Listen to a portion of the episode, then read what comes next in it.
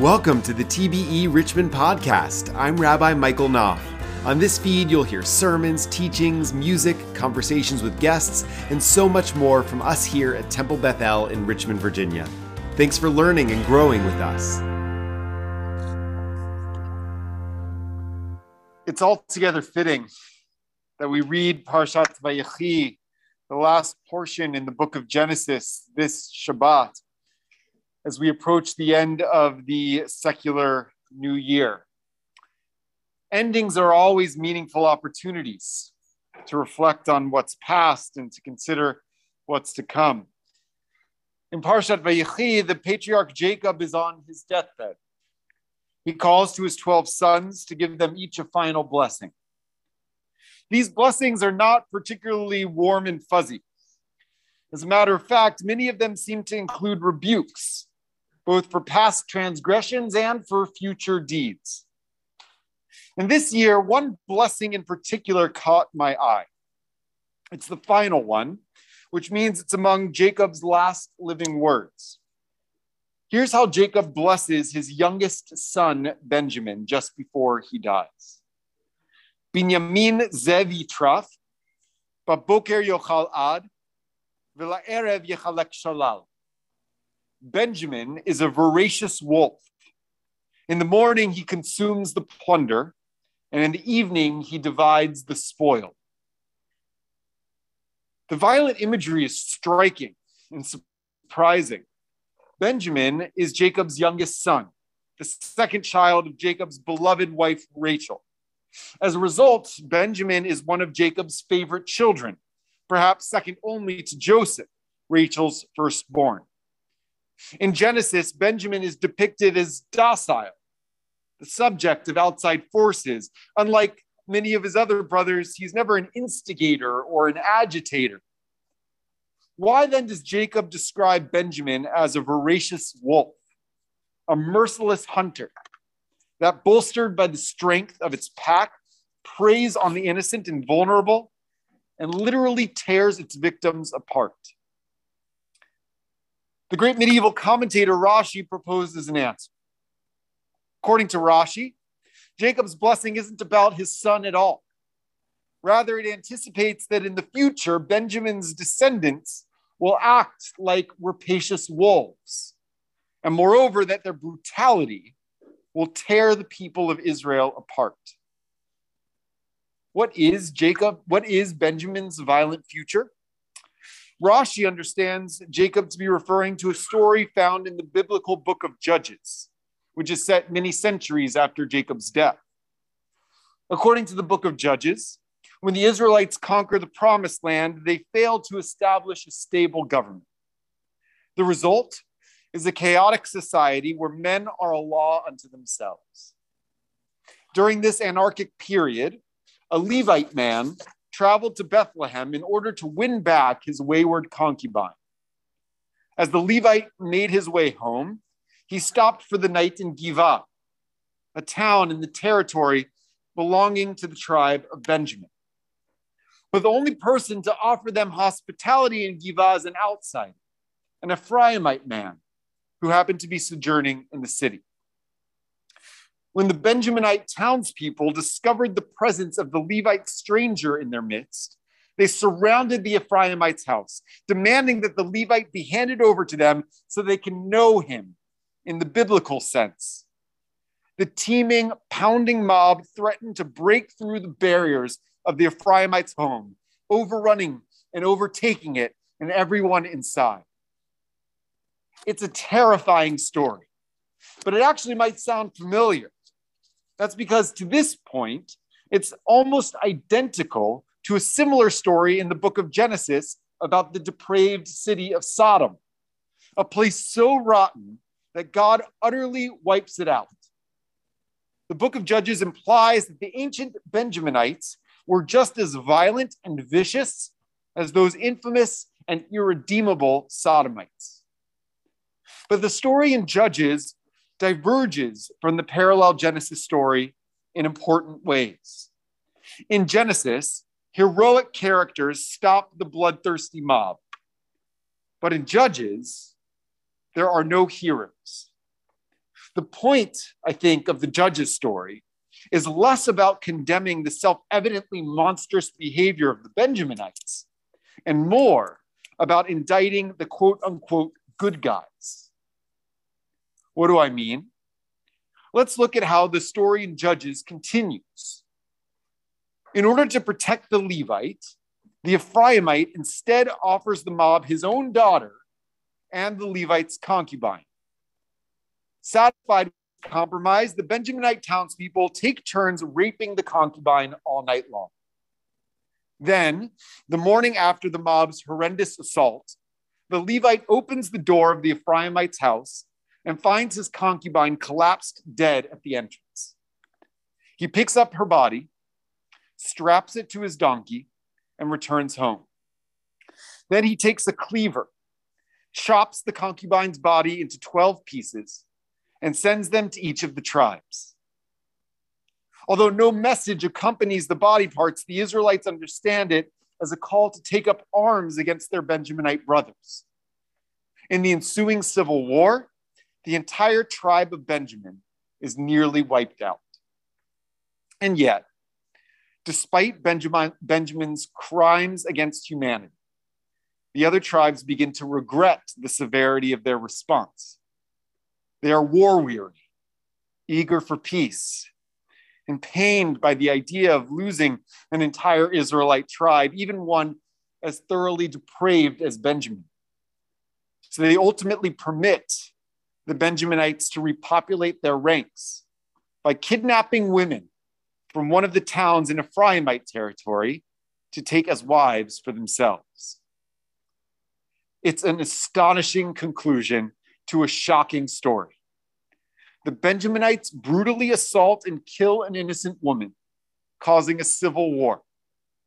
But after all that strife and bloodshed, things are right back where they were at the beginning of the story.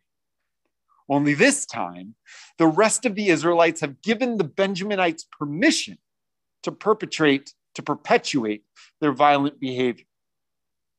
Just as the, Jake, uh, just as the patriarch Jacob predicted long before, like a ravening wolf, the Benjaminites divide and conquer, and the rest of the Israelites let them. But who's the villain of the judge's story? Obviously, the savage Benjaminites are bad guys, voracious wolves that prey on the innocent. But what about the Levite and the Ephraimite who give their women over to the mob in order to save themselves? And what about the rest of the Israelites? They so nobly go to war to punish the Benjaminites for this outrageous crime, but then eventually relent and facilitate the exact same crime, only this time on a greater scale. This, I think, is the moral of the story. Tyranny may be perpetrated by quote unquote bad guys, but it is powered by the silence acquiescence, and complicity of the quote unquote good guys. Those who fail to defend the defenseless against the wolves who come for them, who permit the wolves to prowl the countryside day and night, who prefer peace and quiet to justice and righteousness. When liberty dies, some may be guilty, but all are responsible. We moderns like to think of ourselves as advanced, far removed from our barbarian ancestors, like those who lived during the era of the biblical judges. But as I look back on the past year, I'm increasingly less certain that we are. As I read the story of the avaricious Benjaminites in Judges this year, I couldn't help but picture the events of last January 6th when a violent mob stormed the US Capitol in an effort to overturn the results of a free and fair election. When I reviewed video footage from that day, the scene looked to me terrifyingly similar to the episode in Judges. A horde of thousands swarmed the Capitol, bursting through barricades, smashing through windows, and overrunning law enforcement. Rewatching the footage with the ancient Benjaminites in mind, the insurrectionists seem virtually wolf like as they prowl the Capitol's corridors, seemingly in search of prey, particularly those who wouldn't yield to their demands, including the Speaker of the House of Representatives and the Vice President of the United States, whom they repeatedly threatened with injury and even death. In the immediate aftermath of January 6th, it appeared that the vast majority of Americans from virtually every walk of life and political perspective agreed that the actions of the mob and of those who incited them were inexcusable. Personally, while I was heartbroken and fearful and angry on January 6th, I recall actually feeling hopeful in the days that followed. True, there were certainly elected officials who, from the earliest moments following the attack on the Capitol, shamefully vindicated the insurrectionists by agreeing with their message, even if they disagreed with their methods. But much more widespread were condemnations and calls for accountability, which came swiftly and forcefully from essentially every corner of the political landscape. It seemed to me that people were finally acknowledging how close we were that day, and indeed over the course of the past few years, to losing our democracy and mustering the resolve to restore our society. However, as 2021 progressed, the winds shifted. Cynical leaders and media personalities began to realize that those who incited, participated in, and sympathized with the insurrectionists represented a constituency that they needed in order to pursue and retain power. They courted that constituency by endorsing or at least refusing to disavow the big lie that incited the mob in the first place, by downplaying the severity of the attack, and by advancing a revisionist version of what happened before, during, and after January 6th, all while working at every level to identify and exploit the weak points in our electoral system and emboldening those who embrace conspiracy theories, violence, and autocracy. Meanwhile, many of us, war weary, eager for peace, and temperamentally averse to incivility and division, decided simply to look the other way, turn the page, and try to move on. As Martin Luther King Jr. put it in his letter from a Birmingham jail, we showed ourselves to prefer the absence of tension over the presence of justice. As a result, the events of January 6th have largely receded from our collective consciousness. But as political commentator Charlie Pierce recently put it, the authoritarian ideology and violent culture that fueled the insurrection continues to hum barely beneath the surface of our society. And just as in the era of the biblical judges, tyranny is emboldened and empowered by the silence, acquiescence, and complicity of those of us who prefer peace to principle, tranquility to truth, calm to commonwealth, the absence of tension to the presence of justice. Actively and passively, through speech and through silence, we empower leaders who tolerate authoritarianism and excuse those who are bent on subverting democracy. We so yearn for calm and comfort that we're willing to give anything, including our freedom, to have. Like our ancient Israelite ancestors, we are proving ourselves all too willing to sell out our principles to preserve our own position and to seek out a hollow civility. Some may be guilty of dismantling our democracy, but all of us are responsible for preserving and protecting it. Still in our time, ravening wolves prowl the countryside.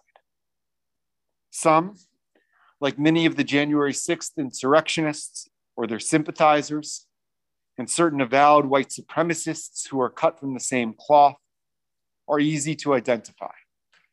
Others wear sheep's clothing, cleverly, cynically speaking the language of egalitarian, pluralistic democracy, but nevertheless advancing the same predatory agenda dominance for their pack at the expense of everyone else.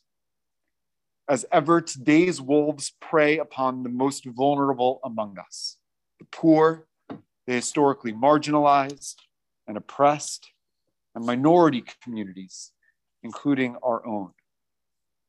And just as Jacob predicted of the Benjaminites, the hunger of today's wolves is never sated. Ultimately, they threaten everyone who is not part of their pack with physical violence, too often under the cover of law, with deadly disease fueled by demented rebellion against science, with chaos sown by disinformation, with divisions deepened by a rejection of history, and with the demolition of our democratic norms and institutions. So, what, was, what must we, people of faith and conscience, do? How do we save our democracy in the year to come when the wolves come again for it? Wilderness experts give this advice about how to defend against wolf attacks. Remember that wolves are hunters. If you permit yourself to look like prey, it will encourage an attack. Instead, here's what to do don't run away, don't turn your back, stand your ground. Make yourself appear big and scary by shouting out loud and raising your arms over your head. It's guidance I hope never to have to follow out in the wild. It's helpful that I never go camping. But it's also sound advice for us as people and as a community of faith and conscience, as Americans who cherish our country's democratic ideals and institutions, as Jews who have been blessed by and benefited from those democratic ideals and institutions. We must not remain silent. We must not give up or give in. That means, for starters, that we must reject any politician who refuses to disavow nefarious falsehoods about the 2020 election. We must also push relentlessly to halt and reverse the campaign launched mere days after January 6th and which continues right at this very moment to undermine our democratic institutions, subvert our elections, and suppress the vote. We must demand with every ounce of strength we can muster that those who plotted and perpetrated the insurrection are held accountable in order to deter those who are already planning to act similarly in the future. And ultimately, we must continue to act as vigilant shepherds, standing up for and protecting each other against the prowling wolves who seek to divide and dominate, tirelessly pursuing our tradition's vision of justice for all. Shabbat.